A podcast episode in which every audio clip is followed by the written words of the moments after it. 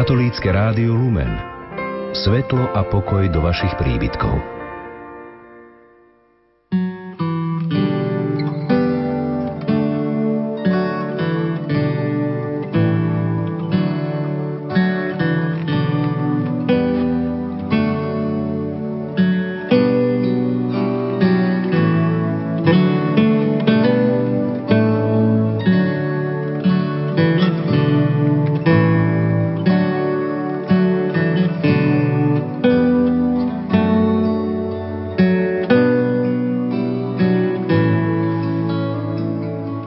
Milí poslucháči, v deň spomienky na všetkých verných zosnulých intenzívnejšie myslíme na našich blízkych, ktorí nás predišli do večnosti.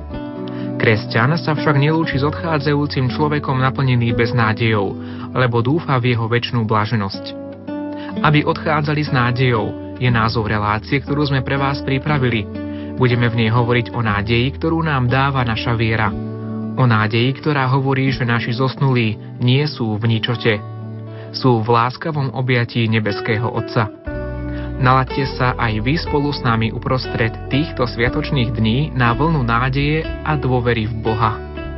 Pohodový čas pri počúvaní Rádia Lumen vám prajú hudobná redaktorka Diana Rauchová, technik Peter Ondrejka a redaktor Ivo Novák.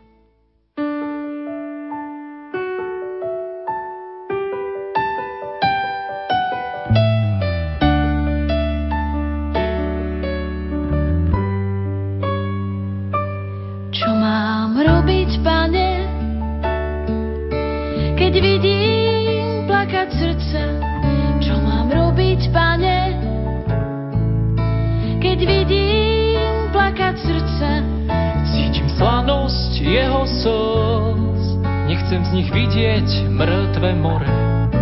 Život ho volá, ale trv bil sa na mieste lásky, kde bolí stokrát viac. Čo mám robiť, Pane, keď vidím plakať srdce? Čo mám robiť, Pane, keď vidím plakať srdce? Uletieť chcelo do výšav, zbavené zemskej ťažoby. Zemou plášťom ovíja, trňovým, čo bolesť rodí ukrutnú. Čo mám robiť, Pane, keď vidím plakať srdce?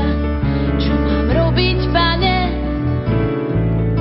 keď vidím plakať srdce? Chcem plakať s ním, aj keď to zmysel nedáva. Radšej byť bláznom plačlivým, jak múdrym bez slz, čo bolesť nevidí. Čo mám robiť, Pane, keď vidím plakať srdce? Čo mám robiť, Pane, keď vidím plakať srdce? Priviniem si ho na svoje, nech trň sa do mňa vrazí, snáď zotriem aspoň jednu slzu a srdce zažmurká v radosti úľavy. Čo mám robiť, Pane, keď vidím plakať srdce? Čo mám robiť, Pane, keď vidím plakať srdce?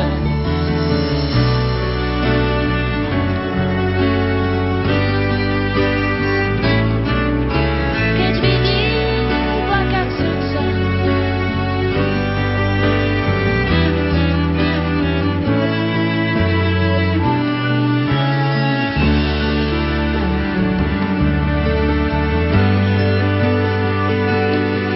Čo mám robiť, Pane,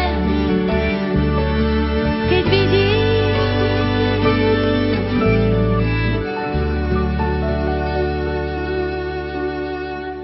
Milí poslucháči Rádia Lumen, prajeme vám požehnaný sviatočný čas, pretože dni, ktoré prežívame, sú sviatočné a sú dni, kedy sa pristavujeme pri hroboch našich blízkych. Často spomíname na ich život a spomíname na chvíle, ktoré sme spoločne strávili. Smrť je ale súčasťou každého života, života každého jedného z nás. A je dobré, aby smrť v našom živote nabrala ten správny rozmer a aby sme aj smútili s nádejou. Taký je názov knižky, ktorá nás zaujala pri koncipovaní dnešnej relácie, ktorá má názov Aby odchádzali s nádejou. Pri mikrofóne Rádia Lumen vítam nášho dnešného hostia, s ktorým sa budeme v najbližších minútach rozprávať, s pánom docentom Albínom Masaríkom, vedúcim katedry teológie a katechetiky na Pedagogickej fakulte Univerzity Mateja Bela v Banskej Bystrici. Prajem vám požehnaný deň. A ja prajem požehnaný deň. Pán docent Masarík, keď hovoríme o tej vašej osobe, ste známi v banskobystrických akademických kruhoch, ale predstavte trošku našim poslucháčom váš životný profil, či už tu na fakulte, alebo aj v samotnom súkromnom živote, aspoň tak trošku naznačiť. Ja som vyrastol v protestantskej rodine. Ako absolvent strednej školy som sa rozhodol študovať evangelickú teológiu a na Evangelickej bohosloveckej fakulte som získal kvalifikáciu pre výkon duchovenskej činnosti. desať rokov som pôsobil ako kazateľ Bratskej jednoty baptistov. Z tej praxe som bol pozvaný k tomu, aby som prišiel učiť na novovznikajúcu katedru, ktorá dnes má názov Katedra teológia a katechetiky a momentálne tu pôsobím ako vedúci katedry. Habilitačnú prácu som podal na Teologickej fakulte Katolíckej univerzity, teda mám magisterský stupeň z evangelickej teológie, PhD mám z evangelickej teológie a docentúru mám v oblasti katolíckej teológie. Osobne sa venujem výskumne najmä problematike pohrebných kázní, a to s tým zameraním, aby ľudia, ktorí sa na pohreboch lúčia so svojimi blízkymi, mohli v rámci pohrebného obradu získať maximum pre spracovanie tejto záťažovej, traumatizujúcej skutočnosti a aby sme ako ľudská spoločnosť využili potenciál pohrebného obradu jednak pre podporu procesu smútenia, ale aj pre skvalitnenie nášho bytia, keď si uvedomíme, že čas nie je neobmedzený a so svojimi blízkymi sme na nejakú dobu a potom už veci nemôžeme ovplyvňovať. V tomto čase, keď navštevujeme hroby svojich blízkych, keď navštevujeme mnohé cintoríny, či už v blízkom alebo aj vo vzdialenejšom okolí, stretávame sa s tým fenoménom smrti, ale veriaci človek má jednu veľkú devízu. Je to nádej. A chceme hovoriť o smrti vo svetle nádeje v tej našej dnešnej relácii. My sme sa ešte pred zapnutím mikrofónu rozprávali o vašej osobnej skúsenosti. Keď chceme hovoriť o smrti našich blízkych, dobre je, aby sme nezačali len samotnou tou smrťou. Keď prichádzame vlastne do obdobia, ako je toto, obdobie pamiatky zosnulých či všetkých svätých, spomíname si na našich zosnulých a aj na posledné obdobie ich života. A keď si ja spomínam na to, ako som v roku dvetisíc jedenásť dostal telefonát o tom, že moja mama v Ružomberku odpadla a že prišla sanitka a čakal som, čo s ňou vlastne je. Nevedel som sa dozvedieť z nemocnice, či už prijali alebo nie, či ešte žije, či nežije. Prišli sme bezprostredne, ako sme mohli, do Ružomberka, do nemocnice. Stav bol kritický. Po nejakom období sa podarilo, po niekoľkých týždňoch bol zachránený mamin život, ale ostala úplne ochrnutá, totálne odkázaná na cudziu pomoc. A keď sme zvažovali, že si ju zoberieme domov, tak pán ošetrujúci doktor povedal, tu je stav, ktorý sa doma nedá zvládnuť. Napriek tomu sme sa s mojou manželkou rozhodli, že si ju domov zoberieme a niekoľko mesiacov sme sa o mamu starali. Bolo ju treba krmiť, pravidelne polohovať, aby sa zabránilo dekubitom. Bolo to veľmi náročné obdobie, ale ak som niekedy v živote robil spolu s mojou ženou správne rozhodnutie, tak toto bolo jedno z nich. Pretože v tej záťaži sme zažili aj veľa mimoriadne pekných momentov hlbokého ľudského stretnutia s odkázanou osobou a všetkých, ktorí prechádzajú podobnou situáciou, že rozmýšľajú o tom, čo so svojimi blízkymi, ktorí sú výrazne odkázaní na pomoc, by som chcel povzbudiť, aby nabrali odvahu a aby to robili takýmto podobným spôsobom. Pretože keď moja mama zomrela, vedel som, že sme urobili všetko preto, aby z toho ľudského hľadiska jej posledné dni boli čím krajšie a ľahšie a mohli sme sa s ňou doma modliť, mohli sme jej čítať z písma a rozlúčili sme sa s ňou ako s človekom, ktorý odchádza domov do tej večnej vlasti. Takže povzbudzujem každého, kto môže, aby sa pre tento spôsob rozlúčky so svojimi chorými príbuznými rozhodol. Ja ešte vsuniem jednu otázku do tej vašej osobnej skúsenosti, v ktorej budeme samozrejme pokračovať. Ten súčasný trend je taký, čo sa týka zomierania starších ľudí, že väčšinou na nich nemáme čas. Strávia tú jeseň svojho života v rôznych zariadeniach sociálnych služieb a zomierajú často sami a opustení. Deti ich prichádzajú len sporadicky navštíviť a v tej samote tvárou v tvár smrti zostávajú sami. Zrejme toto je problémom tej dnešnej doby. Určite pri tejto skúsenosti, ktorá si vyžadovala celý náš čas, ja som dokonca môjmu nadriadenému pánu dekanovi musel povedať, teraz som v období, keď určite si neplním štandardne svoje povinnosti ako zamestnanec. Prosím o určitú mieru ohľaduplnosti, ale stojí to za to sa našim blízkym venovať a je veľmi smutné, keď dosahujeme pracovné a životné úspechy za tú cenu, že na svojich slabých, starých, osamelých príbuzných zabúdame. Čiže kto len môže. Je dobre, keď si teraz pripomíname našich zosnulých príbuzných, aby sme pamätali aj na tých živých, ktorí sú na ceste k odchodu a aby sme im venovali maximálnu mieru pozornosti. Stojí to za to. Rozvíjme tú mieru ľudskosti v sebe. Venujeme sa slabým, pretože silným, vplyvným sa chce venovať hocikto, ale na tých slabých zabúdame a to je škoda. Ja som vás na chvíľu prerušil v rozprávaní tej vašej skúsenosti.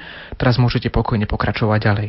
My sme si po maminej smrti, keď sme videli, ako tie záverečné obdobia boli ťažké, lebo už nevedela prijímať potravu, veľmi ťažko dýchala a tak ďalej, tak jej odchod sme potom už vnímali ako vyslobodenie z tohto trápenia a poctivo musím povedať, že človek, ktorý sa takto rozlúči so svojimi blízkymi, si v určitej miere aj vydýchne, čo si sami sebe neradi priznáme. My sme boli pripravení uniesť tú záťaž do konca, len som sa modlil, Pane Bože, buď milostivý mojej mame, ako sa ona trápi.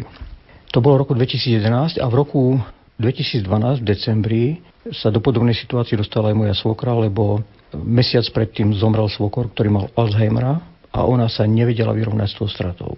Tak dostala porážku, prudké zvýšenie tlaku, dostala sa do nemocnice a desať dní po tej udalosti znovu sme boli v tej istej situácii ako s mojou mamou. Už sme mali niektoré odborné poznatky, ktoré sme získali pri mojej mame a starali sme sa o manželkinu mamu až do šiesteho mája, kedy nás tiež predišla do večnosti. Napriek tomu, že išlo opakovanú záťažovú skúsenosť, chcel by som potvrdiť, stojí to za to. Keď len trošičku môžeme, robme to. Samozrejme, nie každý má možnosť, priestorové vybavenie, niekto je možno sám na to, aby sa staral o svojich blízkych, finančne to nie je jednoduché. Tak aj keby boli v ústave, venujme im maximálnu podporu, sú to naši blízky. Aj keď sa zmenia, aj keď je ťažké sa na nich pozerať, stojí to za to ísť touto cestou, lebo keď odídu, tak pri ich hrobe vieme, ty si pre nás veľa urobil, alebo urobila, kým si mohol.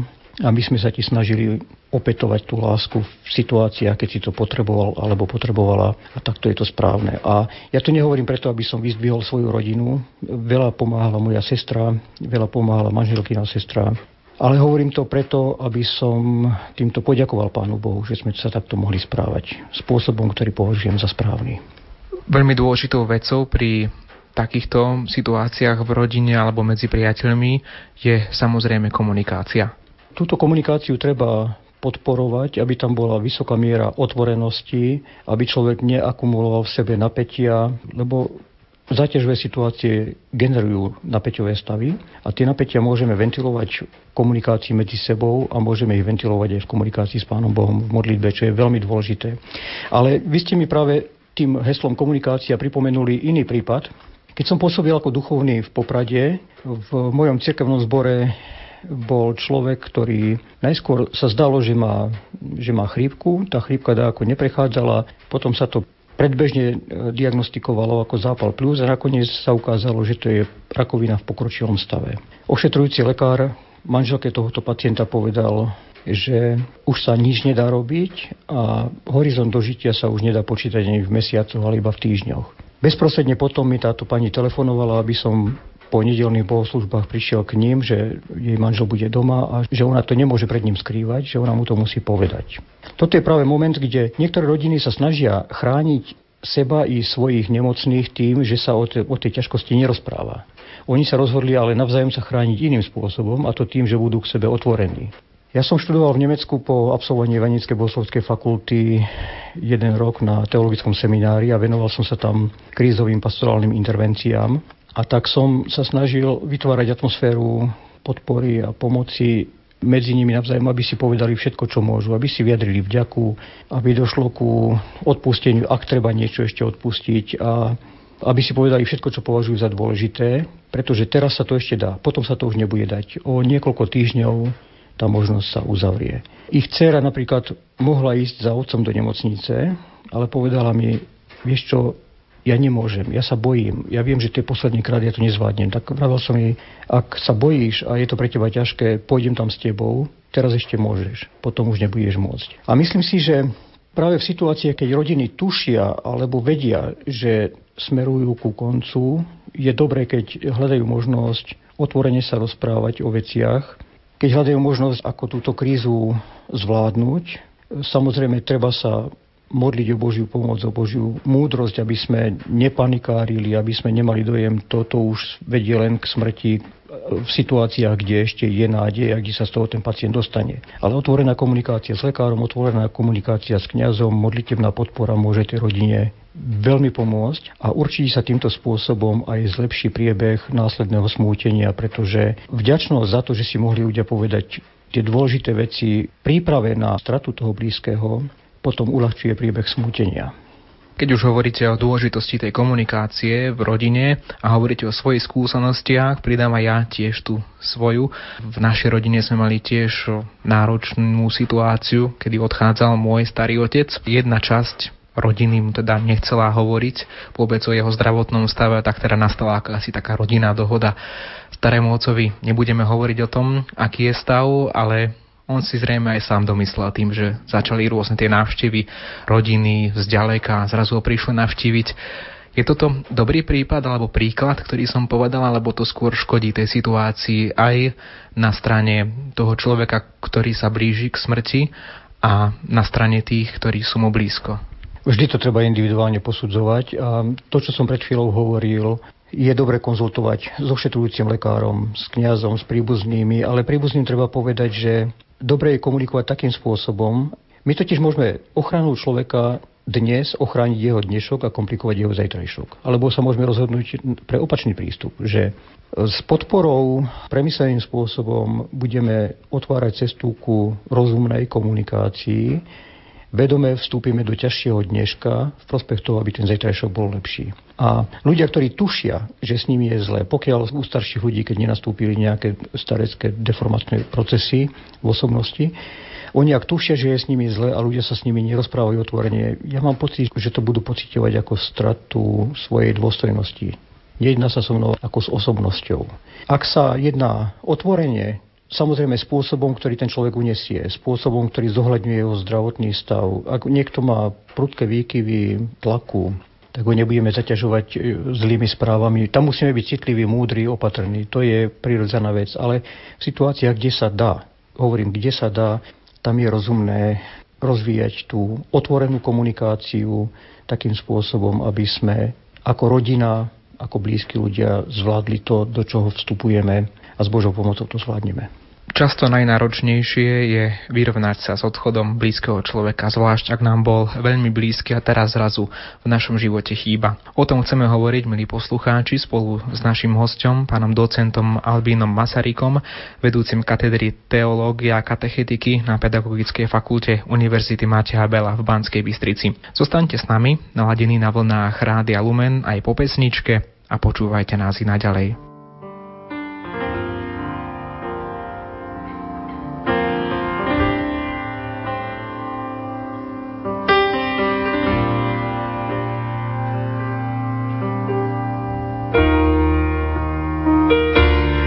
Hospodin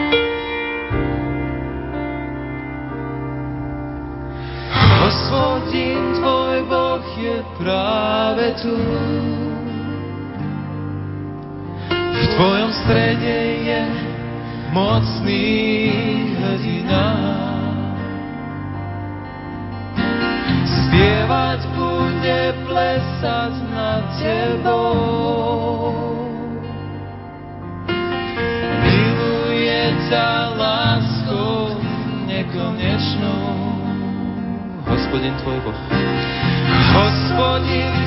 Boh je práve tu. tvojom strede je mocný hrdina. Spievať bude, plesať nad tebou.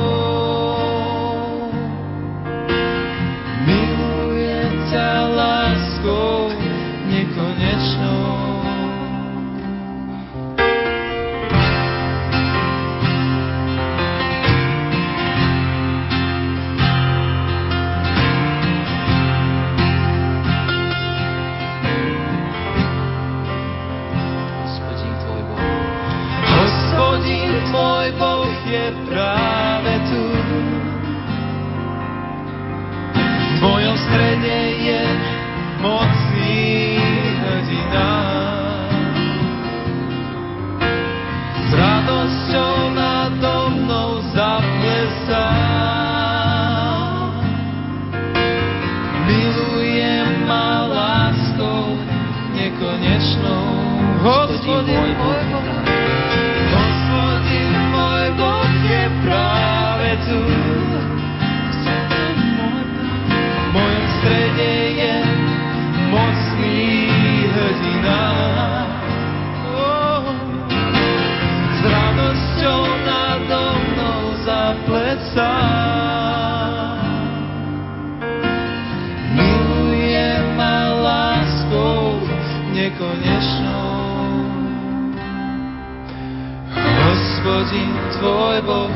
práve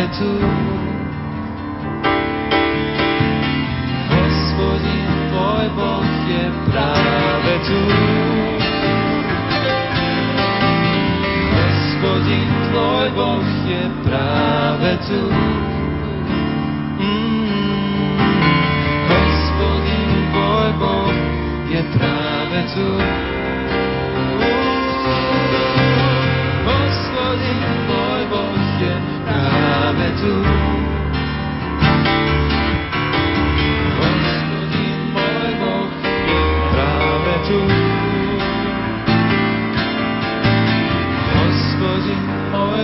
Je práve tu. Hospodin môj Boh je práve tu. Hospodin tvoj Boh je uprostred teba, ako zachraňujúci hrdina. On radosne zaplesá nad tebou, obnoví ťa vo svojej láske. Bude s plesaním jasať nad tebou.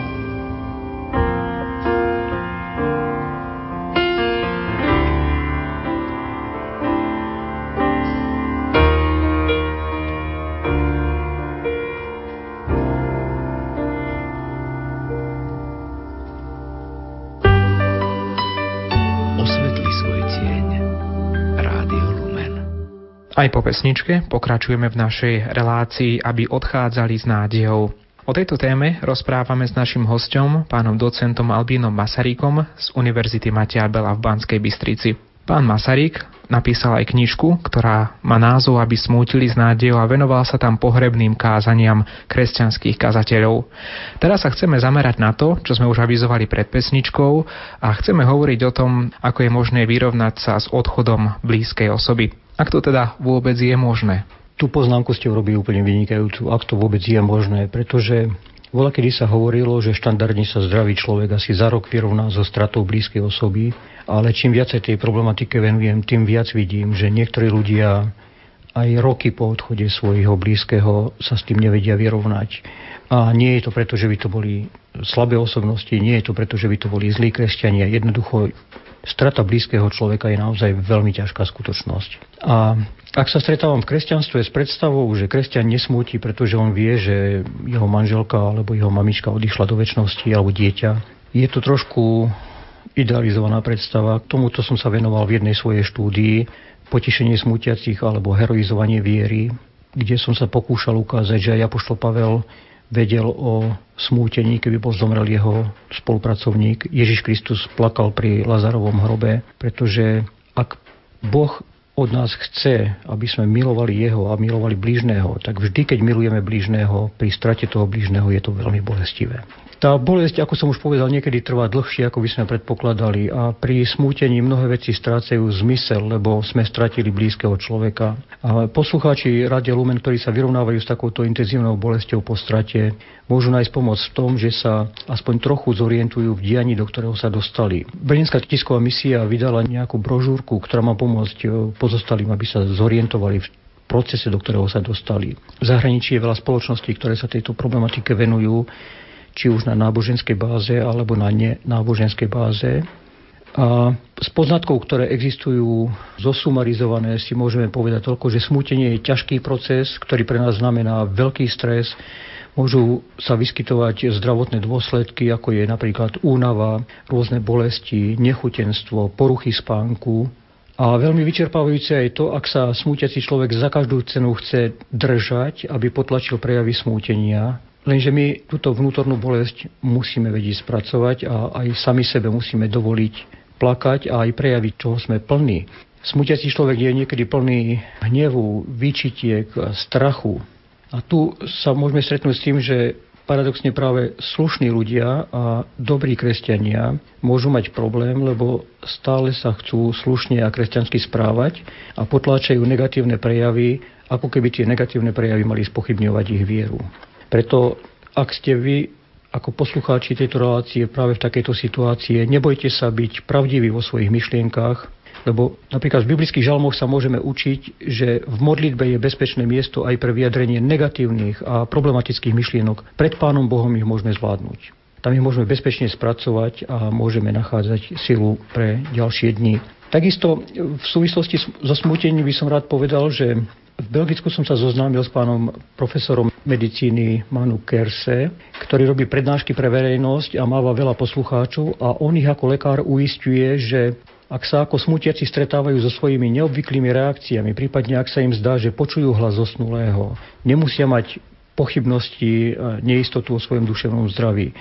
Keď sme v intenzívnom období smútenia, stávajú sa nám veci, ktoré sú neobvyklé pre bežný stav nášho bytia. Ale to neznamená, že sa s nami niečo stáva. Nemusíme sa zneistiť v seba pociťovaní. Jednoducho patrí to k procesu smútenia. Môžeme sa akceptovať ako ľudia, ktorí sa raz zo smútenia dostanú a ktorí sú v Božích rukách a Pán Boh nám pomôže týmto prejsť. Ak nie sme práve smútiaci ľudia, ale sprevádzame svojich smútiacich priateľov, je dobre v tej miere, ako sa dá, byť im k dispozícii. Oni môžu mať niekedy také striedavé stavy, že raz túžia byť v blízkosti niekoho, vy ste im k dispozícii, zrazu potrebujú byť sami. Je to náročné obdobie, sprevádzanie smúťaceho človeka, ktorý sa správa pre nás nevypočítateľne. Nemusíme brať, ako čo sa s tebou deje, správaj sa normálne. Ten človek má právo na neštandardné reakcie, pretože prechádza tak ťažkým obdobím, ktoré si možno sami nevieme ani predstaviť. Čo je našou úlohou v tomto procese pri sprevádzaní človeka, ktorý trpí stratou svojho blížneho? Usmerniť ho, nejakomu pomôcť, konkrétne dať nejakú radu, alebo skôr len stáť pri ňom? V tých prvých obdobiach by som žiadne rady nedával, pretože tá rana je tak intenzívna, že jednoducho bol by som k dispozícii tomu človekovi. Keď plače, sedel by som pri ňom. Keď chce rozprávať a povie mi niekoľkokrát to, čo mi už predtým povedal, pozorne by som počúval, pretože toto rozprávanie nie je rozprávanie informačné, kde mi on podáva informáciu, ale je to rozprávanie, v ktorom spracováva svoju bolesť. A tým, že ho počúvam, mu vytváram priestor preto, aby mohol so svojou bolesťou pracovať. Stojí to za to. A v období, keď už sa dá, keď je spôsobili pre určitú mieru rozhovoru a vnímania našich podnetov, je dobré, aby sme sa otvárali aj pre posolstvo písma. Môžeme si pripomenúť slova svätého apoštola Pavla, ktoré sú zapísané v prvej epištole Solunčanom, štvrtej kapitole, od trinásteho po osemnásteho verš. Nechceme, bratia, aby ste nevedeli, ako je to so zosnulými, aby ste sa nezarmúcovali ako ostatní, čo nemajú nádej. Lebo ak veríme, že Ježiš zomrel a vstal z mŕtvych, tak Boh aj tých, čo zosnuli skrze Ježiša Krista, privedie s ním. Toto vám hovoríme podľa Pánovho slova. My, čo žijeme a zostaneme až do Pánovho príchodu, nepredídeme tých, čo zosnuli. Lebo na povel na hlas archaniela a zvuk Božej polnice, sám Pán zostúpi z neba a tí, čo umreli v Kristovi, vstanú prví. Potom my, čo žijeme a zostaneme, budeme spolu s nimi v oblakoch uchvátení do vzduchu v ústrety Pánovi a tak budeme navždy s Pánom. Preto sa potešujte navzájom týmito slovami. To boli slova písma, ktoré hovorí apoštol Pavel. A on nás tu všetkých potešuje tým, že hovorí o vzkriesení mŕtvych a o tom, že budeme tak navždy s Pánom. A z tohoto vyrastá potešenie aj v najväčších stratách nášho života. Keď v tomto období prichádzame k hrobom, zvykneme upraviť kvetinovú výzdobu, zapálime sviečku. A je dobré a správne, aby sme sa sklonili v modlitbe a Pánu Bohu poďakovali za dobro, ktoré sme cez svojich blízkych dostali. Krásni ľudia okolo nás sú najväčším bohatstvom, ktoré môžeme mať, lebo pre zdravé a pekné vzťahy s ľuďmi a s Pánom Bohom sme boli stvorení. Spomenuli ste krásnych ľudí, len možno niekomu to môže evokovať niečo, čo je dnes dávané v spoločnosti na piedestál, tá telesná krása, v akom smere ste to mysleli vy? Pod tou krásou som nemyslel fyzickú krásu, ale krásu osobnosti, pretože fyzická krása, ktorá má svoju hodnotu, je pominuteľná, ale potrebujeme si otvárať oči aj pre krásu človeka, jeho ľudského bytia, jeho schopnosti byť tu pre druhých. A ľudia, ktorí nás vychovávali, ktorí sa o nás starali, takejto krásy mali v sebe veľa. Ja som takýchto ľudí zažil naozaj veľa, že tých ľudí môžem obdivovať a s láskou na nich spomínať, s vďakou na nich spomínať a mnohí z nich už nie sú medzi nami. Na takúto krásu som myslel. A my budeme opäť pokračovať po pesničke, spravíme si krátku hudobnú pauzu a vy zostaňte s nami. Krzyżu święty nade wszystko, drzewo przenajszlachetniejsze. W żadnym lesie takie nie jest, jedno na którym sam Bóg jest. Słodkie drzewo, słodkie gwoździe, rozkoszny owoc nosiło.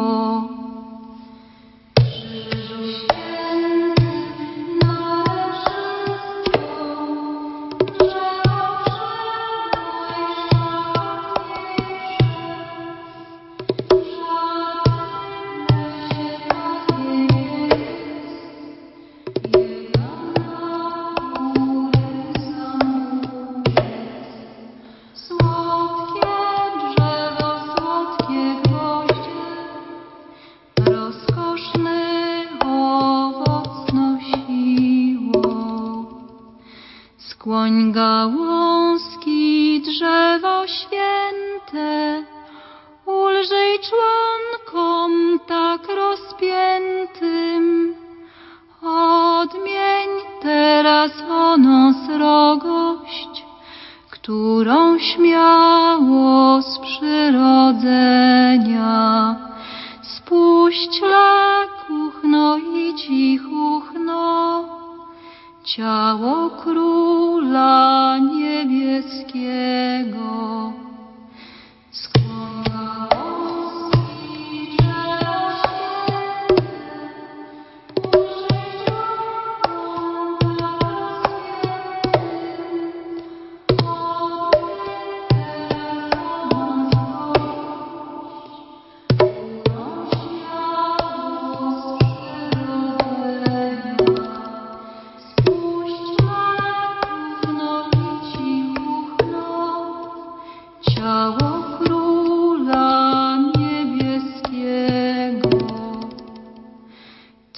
Samo było dostojne nosić światowe zbawienie. Przez Cię przewóz jest naprawion świata, który jest zagubion, który święta krew polała, co z baranka wypłynęła. Samo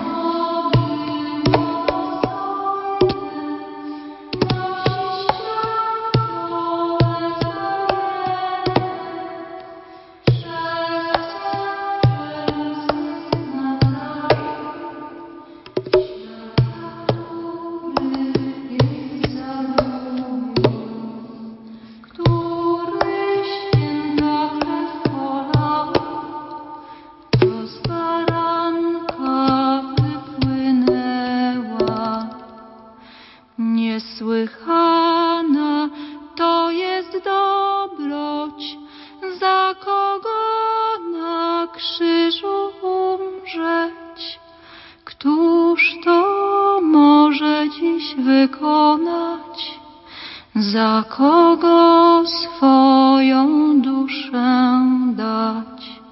Sam to Pan Jezus wykonał, bo nas wiernie umiłował.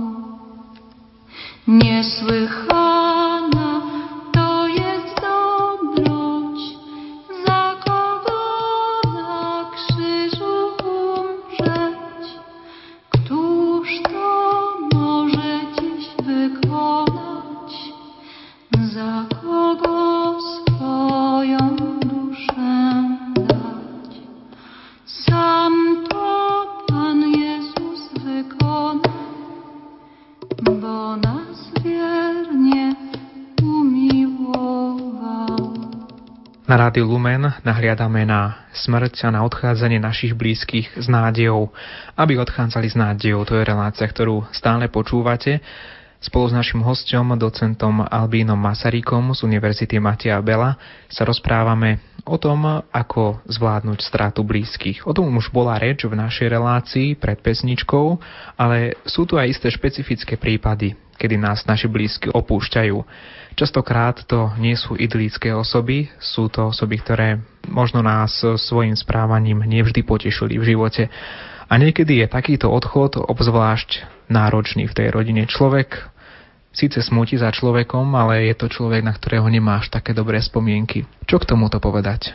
Medziľudské vzťahy nebývajú len idylické, ako ste už povedali. Niekedy my sami zaťažujeme svoje okolie, tak začneme odtiaľ. No a pokiaľ naši zosnulí mali nejaké výrazné negatívne črty, potrebujeme sa pri ich hroboch pokúsiť o to, aby sme sa vyrovnávali aj s touto skutočnosťou. A myslím si, že je možné zachovať aj tradíciu, že o mŕtvych len v dobrom a súčasne byť pravdivý. A tých našich blízkych, ktorí v niečom zlyhávali, zaradiť do svojho snaženia, aby sme im vedeli odpustiť. A môžeme hľadať silu k tomu, aby sme im odpustili. Ja som sa stretol v odbornej literatúre aj s príkladom, kde farár na pohrebe zlého človeka hovoril: pri tejto rakve vášho zosnulého otca vás zavezujem, aby ste mu odpustili. Keď som čítal tú citáciu z pohrebnej kázne, súhlasil som so zámerom toho farára, ale určite by som nikdy nikoho na pohrebe takto nezavezoval, lebo odpustenie je niekedy naozaj mimoriadne ťažké. Existujú rôzne sexuálne zneužívania v rodinách, ťažký alkoholizmus, gamblerstvo. A ak človek má odpustiť svojim blízkym, potrebuje sa k tomu prepracovať. Lenže Pán Ježiš nás učí modliť sa: odpúsť nám naše viny, ako aj my odpúšťame svojim vinníkom. A odpustenie našich hriechov, ktoré dobrý katolík prežíva pri odchode zo spovede, a kresťania z iných cirkví v rámci pastorálnych daností svojej tradície tiež nejakým spôsobom prežívajú Božie odpustenie svojich hriechov. Toto nech je východiskom preto, aby sme hľadali cestu k odpusteniu svojim blížnym aj vtedy, keď to nie je ľahké. Keď sa to človeku podarí, tak určite napokon z toho najviac získa on sám, lebo už sa nemusí zaoberať so starými krivdami a na zosnulého môže spomínať s láskou alebo aspoň s úctou. Keď nie je s úctou pre veľké činy, ktoré ten zosnulý urobil, tak aspoň s tou úctou, ktorú od nás Pán Boh požaduje, napríklad voči našim rodičom. Hovorili ste o prípade, kedy možno cítime takú krivdu voči tým, ktorí odchádzajú, ale častokrát sa stane i to, že aj my sme možno ukrivdili tým, ktorí odišli a už sme im to nestihli povedať. Ďakujem za tento podnet. Ani my nie sme anjeli, možno ostali nedoriešené bolesti a spory a zosnuli nám už neviedria odpustenie, ale môžeme o to prosiť Pána Boha. A je dobré, ak sa vieme prepracovať aj k tomu, aby sme vo viere, že Pán Boh nám odpustil, aj sami sebe odpustili, a to s rozhodnutím, že svoje chyby už nebudeme opakovať. Nech nám tomu Pán Boh pomáha. Ešte by som, ak môžem, povedal toľko, že človek sa vyvíja a keď nám pribúdajú roky a životné skúsenosti, vidíme, že to, čo sme nevedeli alebo nestihli urobiť pre svojich zosnulých blízkych, a pociťujeme to ako určitú formu viny alebo nedostatku, nepotrebujeme sa do smrti nad tým trápiť, pretože môžeme urobiť rozhodnutie, že to dobro, ktoré sme jedným dlhovali, presunieme na tých, ktorí ešte žijú. A myslím si, že aj keď to stojí čas a stojí to peniaze, určite to stojí za to. Pán Masarík, my sme hovorili veľa o tom, ako sa vyrovnávať so stratou svojich blízkych. A vy ste nám o tejto téme rozprávali aj z titulu toho, že vám vyšla publikácia Aby smútili s nádejou. A táto publikácia vzýšla práve z vašej práce vysokoškolskej pozorovania kazateľov kresťanských cirkví, akými slovami sa prihovárajú ľuďom pri pohrebných zhromaždeniach. Keď si spomeniete na túto vašu prácu, čo vás tak najviac oslovilo pri tých myšlienkách kazateľov rôznych kresťanských cirkví? Nie sú to teda len katolícki kňazi, ale rôzni iní, protestantskí a tak ďalej. Čo boli pre vás také najsilnejšie myšlienky, ktoré dodali kresťanovi aj tú realitu do tej situácie, kedy cítil smútok, ktorý nehodno vytiesniť, ako ste nám už naznačili v tých vašich slovách, ale zároveň to boli slová, ktoré dali nádej v tom smútku? Najsilnejšia myšlienka je biblická myšlienka vzkriesenia. Keď nie je podávaná mechanicky, prepáčte, ak použijem v teológii neprimeraný výraz, ak nie je podávaná propagandisticky, ale ak je podávaná ako svedectvo viery, je to najväčšie bohatstvo, ktoré máme. Ak sa nám podarí túto myšlienku zakomponovať do nášho bytia, sme veľmi bohatí. Potom žijeme spôsobom, že aj keď nám rôčky ubúdajú, sily ubúdajú, choroby pribúdajú, každý deň užívame viac a viac liekov, tak žijeme s perspektívou, že to najlepšie máme ešte pred sebou, pretože nás čaká celá večnosť, ktorej budeme oslávať Pána Boha. Všimal som si tam ale ešte aj ďalšie veci. V niektorých pohreboch mi veľmi silne vyznela tá myšlienka obmedzeného času ľudského bytia. A z tých dlhých mesiacov, ktoré som presedel v krematóriu pri pozorovaniach pohrebných obradov, som si odniesol myšlienku, že čas, ktorý ja mám k dispozícii a ktorý všetci máme k dispozícii pre komunikáciu s našimi blízkymi, je veľmi obmedzený a nevieme, či zajtra, napozajtra, o mesiac, o dva roky sa s nimi ešte budeme môcť rozprávať. A preto si nemôžeme dovoliť mať zlé vzťahy. Preto každý deň je vzácny a potrebujeme ho využiť takým spôsobom, aby to bolo na radosť našich blízkych a na oslavenie Pána Boha. Počas tejto vašej výskumnej práce, sledovania pohrebných kázní kresťanských kazateľov, ste zaiste prišli aj do kontaktu s mnohými z nich, do nejakej diskusie, nejaké odovzdávania skúseností. Čo vás tak najviac zaujalo v tejto oblasti? Jedna z tých vecí, ktoré stoja za zmienku, je pozorovanie viacerých kňazov, že rodiny pozývajú kňaza ku chorému pomerne neskoro. A niektorí si vzdychli, že vlastne tam už ani nie je možná nejaká pastorálna komunikácia s zomierajúcim človekom. Preto si myslím, že ak všetci vieme, že sme smrteľní ľudia, že raz príde ten koniec, na svoj koniec by sme sa mali pripravovať podstatne skôr. A to nie s nejakými morbidnými predstavami a s patologickými zmenami v osobnosti. Jednoducho vieme, že sme smrteľní ľudia a na svoj odchod sa musíme pripravovať duchovne, tak ako sa mnohí starší ľudia finančne pripravujú.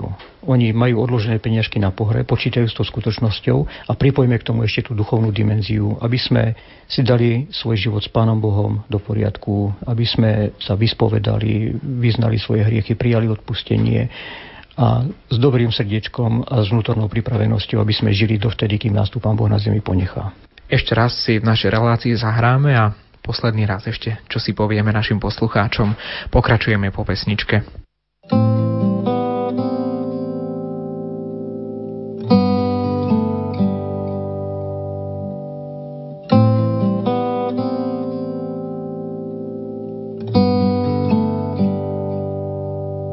Mám takú nádej, že dá sa spievať, o čom mlčíš. Atmosféra, prvý dotyk, večná fotka, malé dieťa na troch bodkách. Niečo pod kožou má a v tvojich očiach hviezdy. Dotyk zeme na kolenách, tri kilá dvadsať.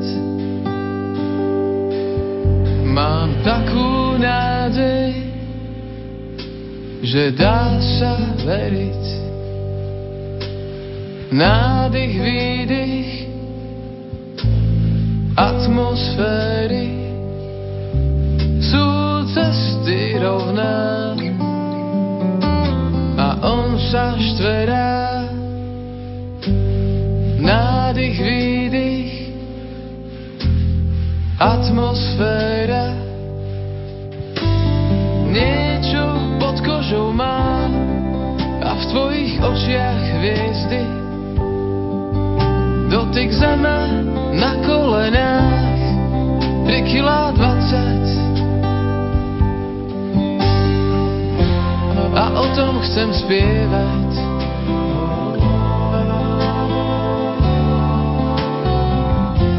A o tom chcem spievať, kde začína sa vesmír, kde začína sa vesmír.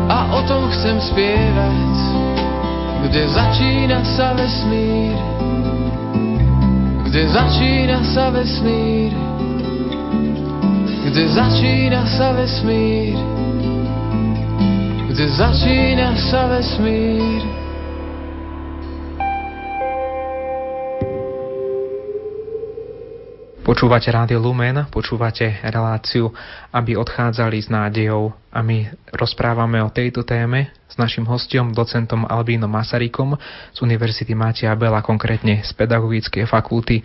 Náš hosť je vedúcim katedry teológie a katechetiky. Naše rozprávanie sa už chýli k záveru. Posledná téma, ktorú by sme chceli otvoriť, je úmrtie, aj nielen ako bolesť, ale aj ako kríza vzťahov v rodine. Niekedy sa to stane v našich rodinách, za akých okolností.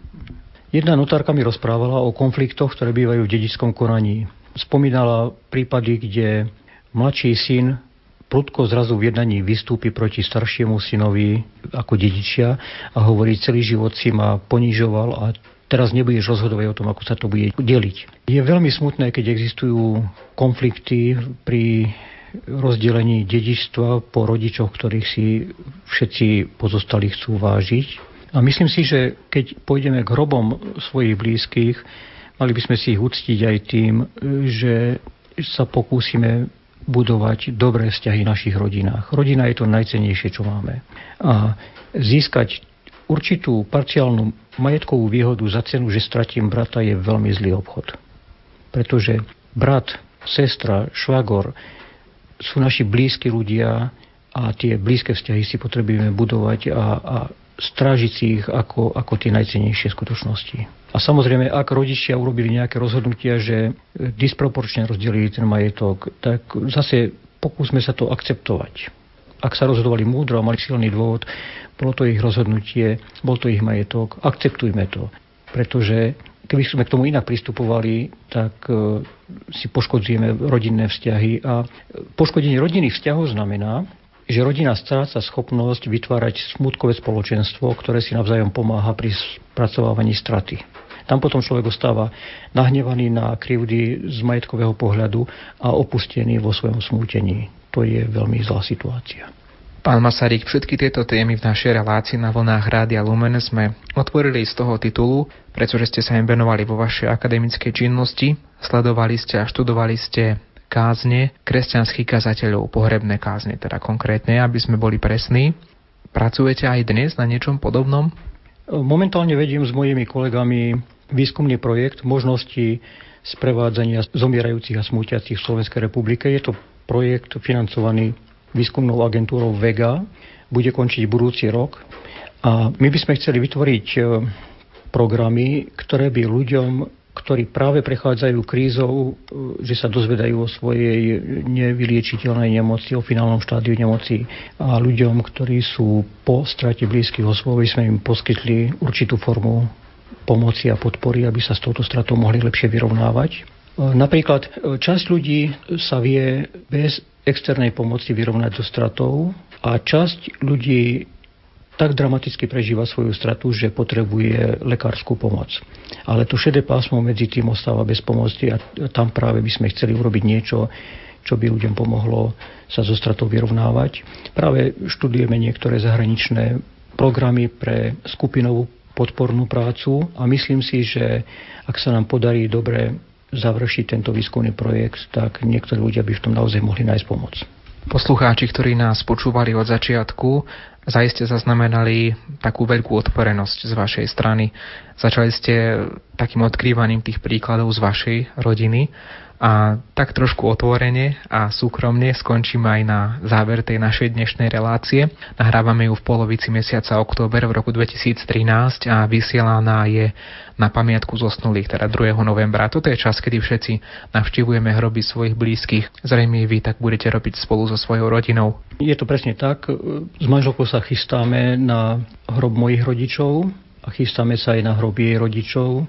Všetci sú už na tej druhej strane. Doma nám ostali len fotky. Chceme si ich už s vďakou pripomenúť, pretože to boli pre nás vzácni ľudia a samozrejme navštívime aj hroby našich ďalších blízkych a priateľov. Milí priatelia, toľko z našej dnešnej relácie. Spolu s našim hosťom vám prajeme, aby ste tieto dni strávili aj s vďakou a hlavne s modlitbou, aby ste s týmito dvoma vecami mysleli na svojich blízkych, ktorí tu už nie sú, aby ste na nich mysleli v tých chvíľach, keď budete navštevovať cintoríny. Ja ešte raz ďakujem za účasť v našej dnešnej relácii s názvom Aby odchádzali s nádejou nášmu hosťovi, docentovi Albínovi Masaríkovi z Pedagogickej fakulty Univerzity Mateja Bela v Banskej Bystrici, konkrétne vedúcemu katedry teológia a katechetiky. Ďakujeme. Ďakujem pekne. Za pozornosť vám ďakujú hudobná redaktorka Diana Rauchová, technik Peter Ondrejka a redaktor Ivo Novák.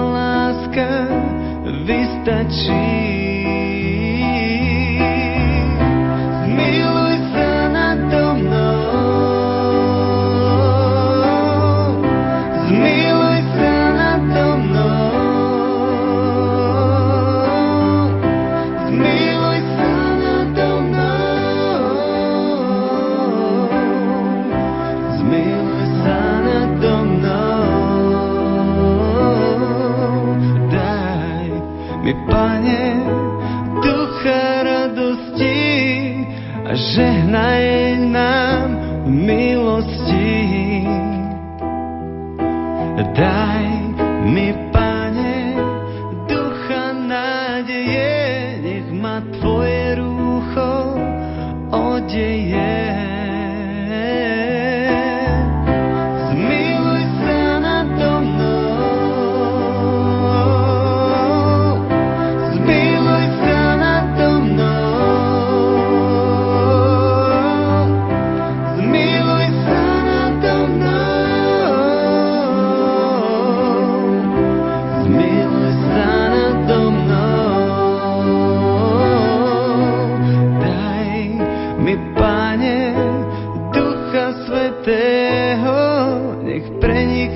krst každého. Daj mi, Pane, ducha slobody a spoj všetky národy.